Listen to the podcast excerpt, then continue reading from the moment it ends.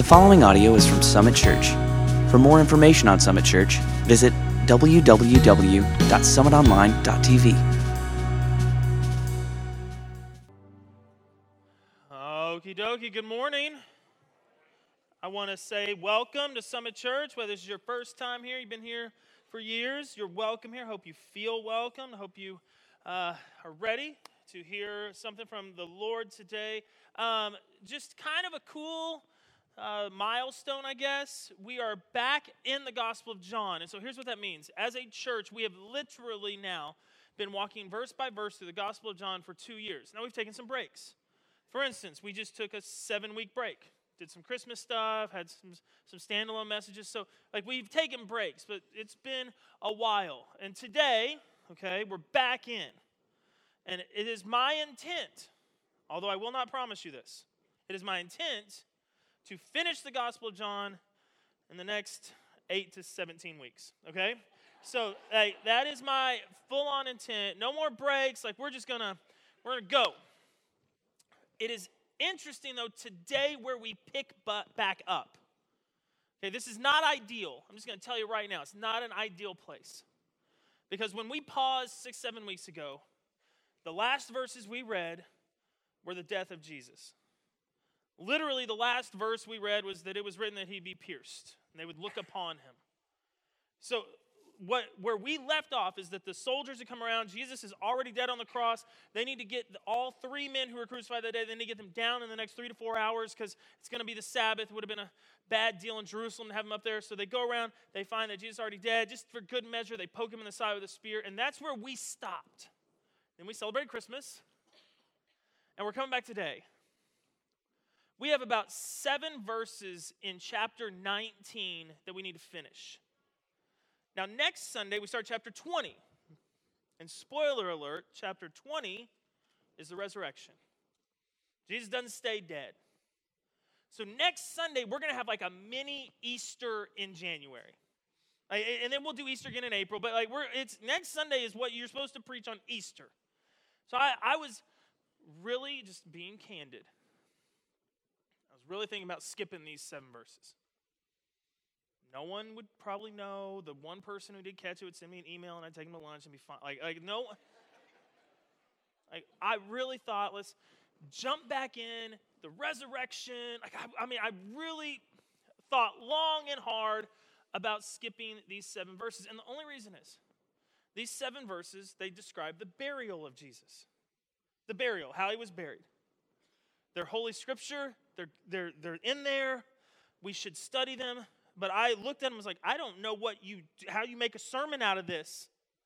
How do you make a sermon out of six, seven verses to talk about him getting buried? Then I came up with this idea.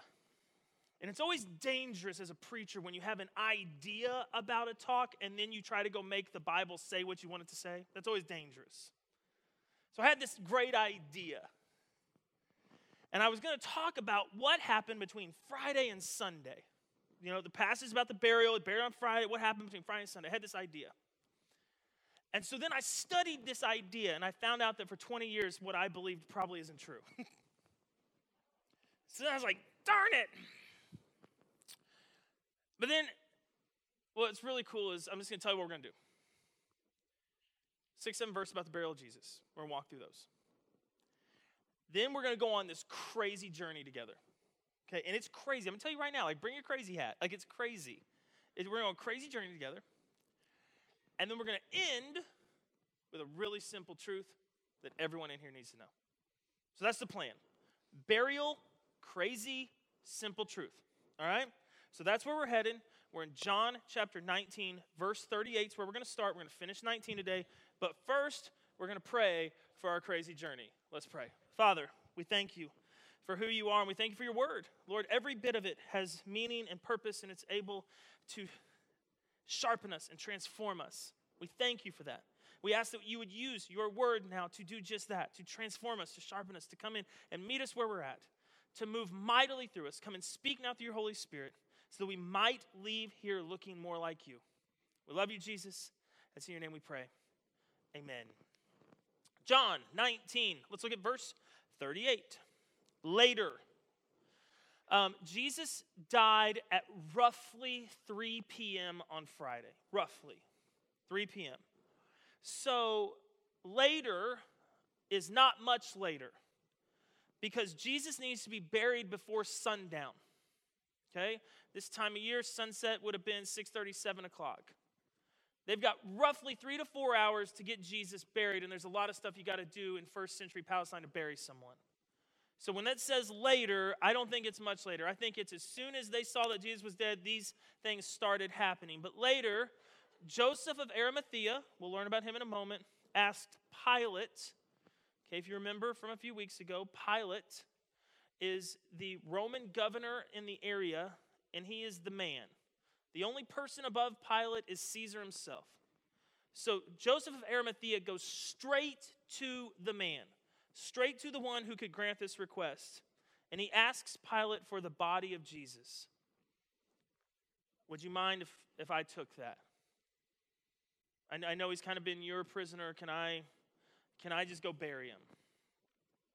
Now, Joseph was a disciple of Jesus, but he was disciple secretly because he feared the Jewish leaders. And with the permission of Pilate, he came and he took the body away. Now, you got to be a guy with some swag to get to go straight to Pilate without an appointment and get to take the body of this very disputed prisoner down. You've got to have some pull. Well, Joseph does for two reasons. One, he is part of the Jewish ruling council, the Sanhedrin, the 72 member body that rules Jerusalem. He's part of that. And also, he's very wealthy. So it doesn't say that he greased the pockets of Pilate. Maybe Pilate didn't want nothing to do with Jesus. But he's very powerful and he's very affluent. And he leveraged both of those things, I believe, to be able to take custody of the body. We learn about a little bit more of Joseph in Luke chapter 23, verses 50 and 51. There was a man named Joseph, a member of the council, that is the Sanhedrin, that 72 person ruling council, a good and an upright man who had not consented to their decisions or their actions. So Joseph of Arimathea was in the trial the night where the Sanhedrin is like, we got to kill this guy. And he goes, Why? I do not, I do not approve of this. I do not approve of killing him. He's an innocent man. Now, he was secretly a follower of Jesus. That's why he stood up against it. But he can't tell anyone that, the Jewish leaders. He was afraid of them. Why? Because he is one of them. He's one of them. He's kind of like a secret agent. He's in there battling for Jesus, but he can't let anyone know truly because if they found out, they would kick him out. Now, he's not alone. Verse, nine, verse 39. He was accompanied by Nicodemus. Okay? Nicodemus, that should ring a bell. This is the third time in the Gospel of John that we've heard the name Nicodemus. That was the man who had earlier visited John. Okay? That account is in John chapter 3. So if you remember back to the late 80s when we were in John chapter 3, okay, think back. Hairdos, rap music. So we were we heard about that in John chapter 3. That was the man who came to Jesus at night and asked him about being born again, and they had that whole conversation. So that's Nicodemus, and I think from that point forward, Nicodemus was a follower of Jesus, but once again, he was a secret follower. Nicodemus brought a mixture of myrrh and aloes, about 75 pounds of them. That's a lot. Nicodemus was mentioned in John chapter 3. He was also mentioned in John chapter 7. John chapter 7 is about halfway through Jesus' three year ministry. And in John chapter 7, the Sanhedrin's trying to kill Jesus again. John chapter 7, verses 50 and 51. Nicodemus, who had gone to Jesus earlier and who was one of their number, so he's a follower. Does our law condemn a man without first hearing him to find out what he has been doing? So the Sanhedrin's wanting to kill Jesus. He's going, shouldn't we at least bring him in and ask him some questions? But he's secretly a follower as well. I think what's interesting that we have two men here who are both prominent, who are both powerful. They're both part of the ruling body, the Sanhedrin, and they're both followers of Jesus. And they both now have invested an obscene amount of money into the quick burial of Jesus. Nicodemus, 75 pounds of myrrh and other spices, very expensive. Joseph, now John doesn't tell us this, but Matthew does. Joseph gave up his own tomb.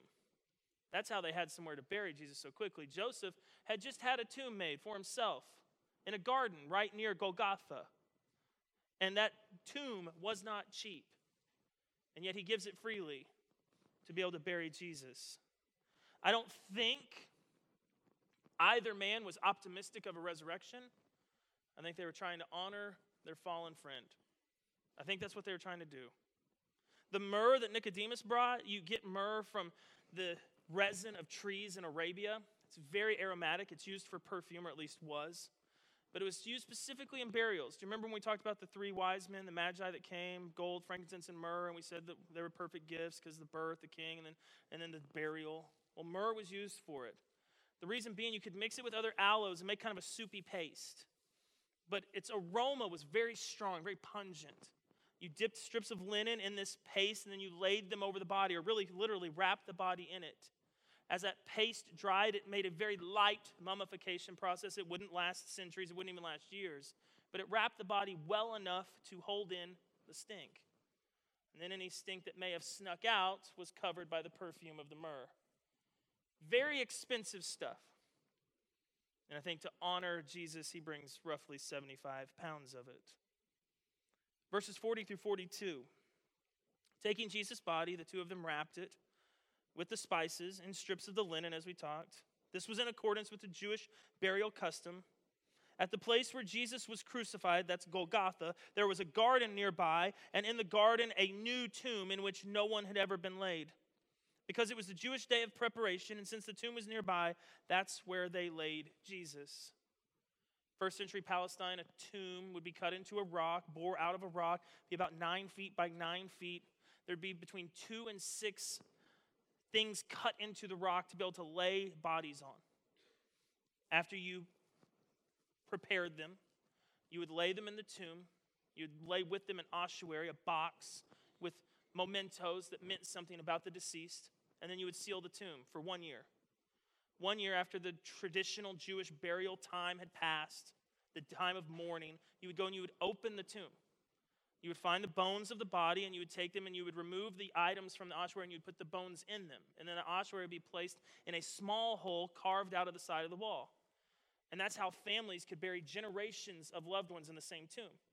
Because they ended up only being in small boxes pushed into the wall. They only needed a year for each body. It makes sense. I believe that Joseph was firmly just going to add Jesus into his family's tomb. It makes sense. It's beautiful.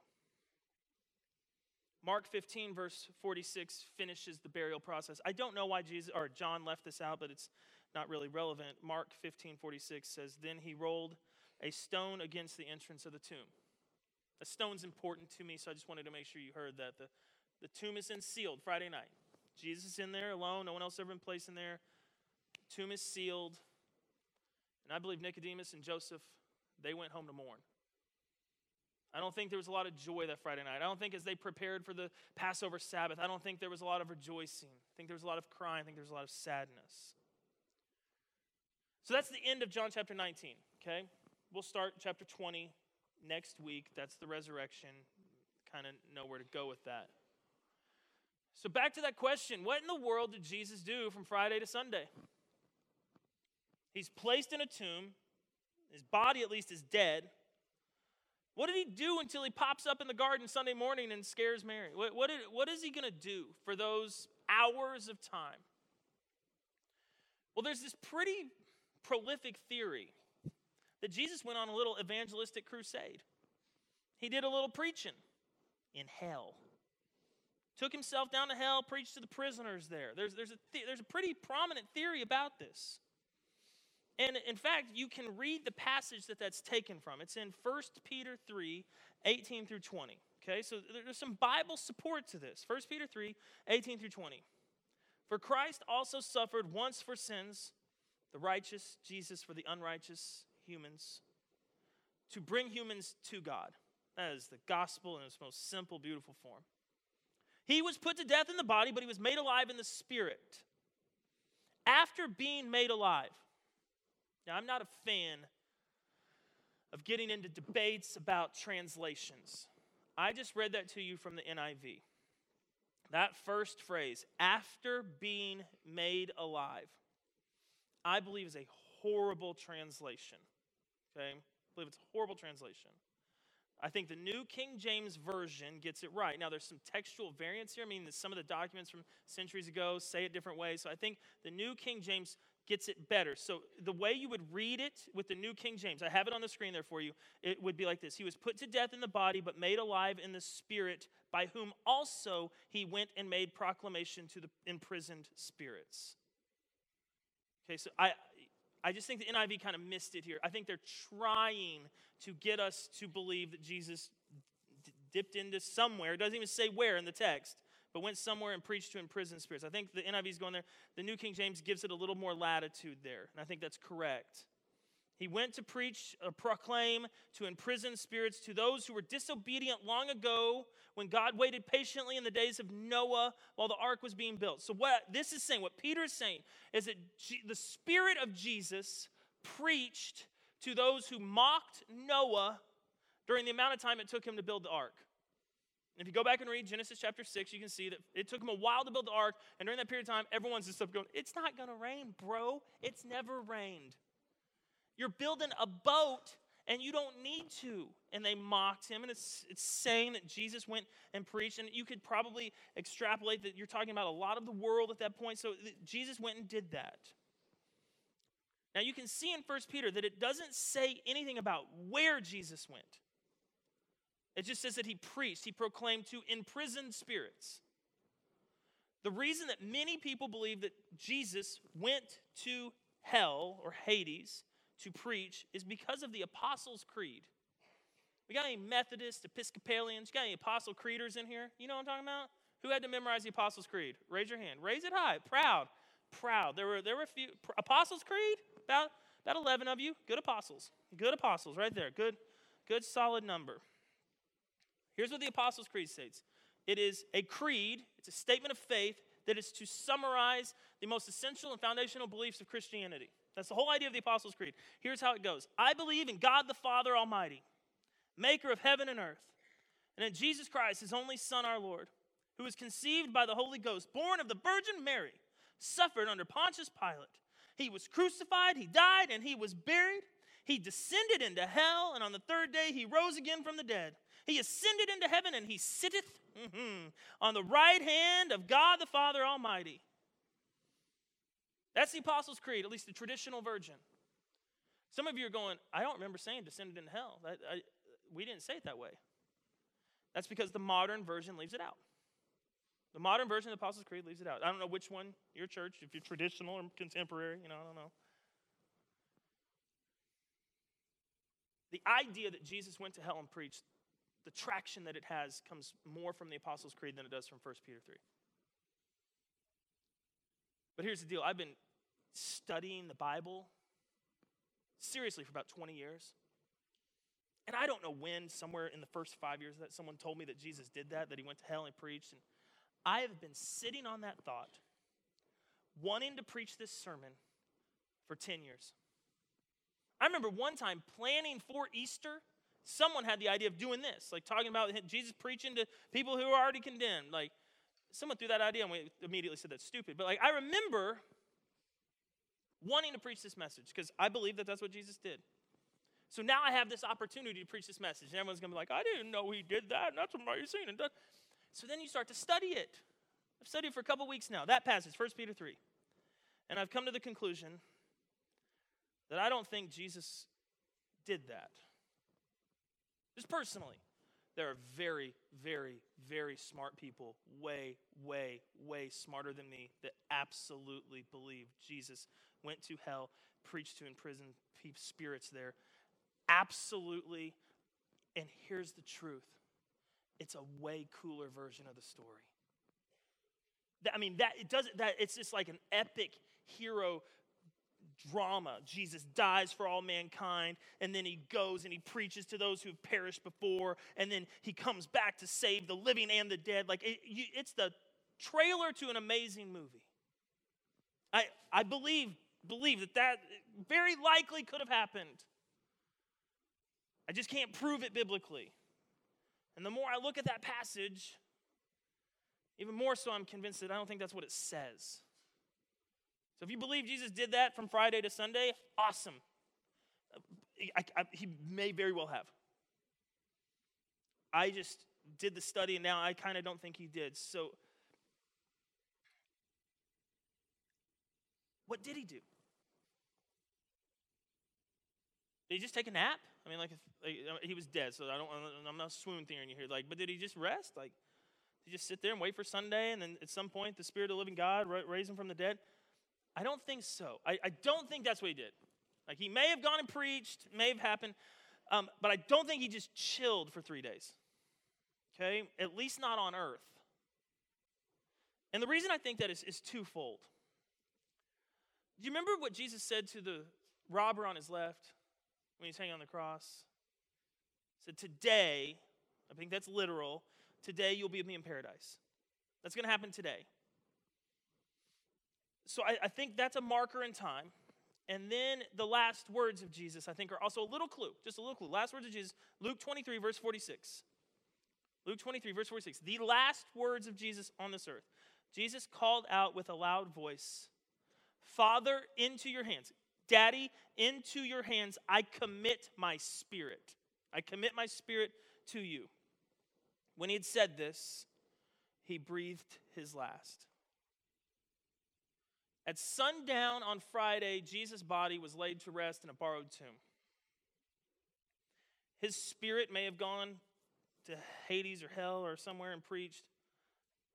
But based on this passage, I think instead what happened is his spirit went to heaven to be with the Father for three days.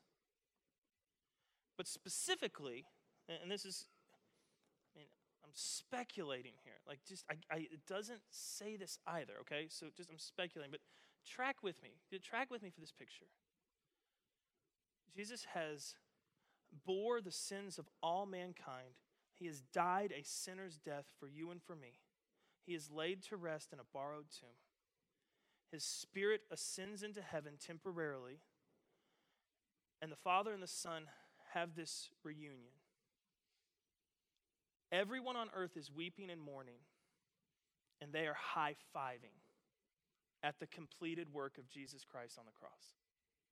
They are hugging and rejoicing and celebrating. And then they go, There is now a Sabbath day where nothing's going to happen. Sunday's coming, but there's a Saturday. And you want to know the picture that I have. And for, I mean, this is so just a picture, but the picture I have is a father and a son sitting enthroned in glory and resting together.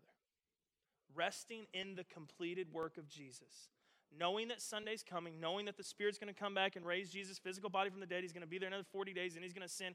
And, and ultimately, that's where he is. He is seated at the right hand of God the Father. So, whether he went for those three days and got to Sabbath with God or whether it was at the ascension, I don't know. But at some point, that did occur. That high five, you the man, no, you the man. Like, I can't believe we did it. We've saved all the world. Like, I, at some point, that happened. And how beautiful would it be if it happened Friday night? And then on Saturday, they just rested. While the rest of the world mourned, they rested in the completed work of Jesus. The other reason why I think this might work what was the other great feat of God? I mean, there's been billions, but think of creation. Six days they work, and on the seventh they rest. They rest getting to look at all they had done and accomplished. They speak it all in existence and then they rest. The Sabbath is the remembrance of the seventh day taken from God as a reminder of a holy day set apart to rest, to remember Him, to worship Him. What if they just did it? What if after the work of Jesus, what he'd accomplished on the cross, they said, now we get one day to rest because Sunday's coming and we're back to work? That could be completely wrong. That literally could be the furthest thing from the truth. I don't know. But are you ready for the simple truth I do know? Here's the simple truth that I do know. You and I, we can rest in the completed work of Jesus. We can we get that moment. We can do that. we can rest knowing that Jesus did for us what we cannot do for ourselves. We don't have to toil or strain or work our way to God because the righteous became the unrighteous so that we might be brought to God. The work of Christ is sufficient for you, it is sufficient for all of your needs. Everything that you struggle and toil with, all of your doubt, all of your worry, all of your fear, all of your hopelessness, all of your lack of joy, they are sustained not in your own strivings, workings, doings, but instead in the completed work of Jesus Christ. And some of you today just need to rest in the truth of the completed work of Christ. You just need to Sabbath from all of your own doings. You're tired, you're exhausted, you're struggling to find how you and God are to relate.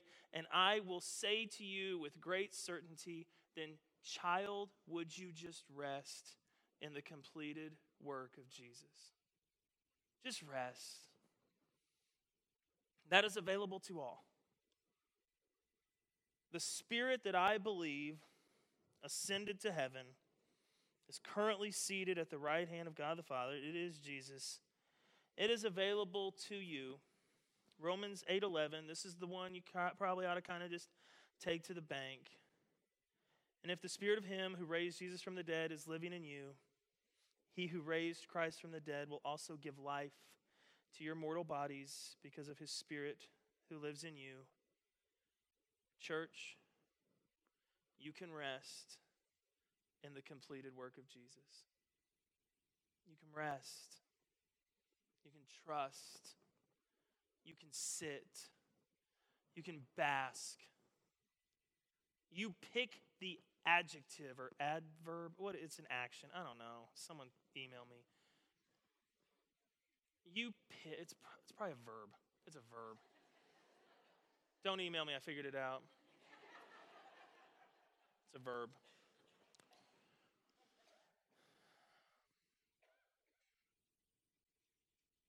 You pick what action, what it is you want to do. But just for me, on Saturday, when the whole world lost their minds, when they all thought there was no hope, I know at least for God the Father, he rejoiced in what his son had accomplished.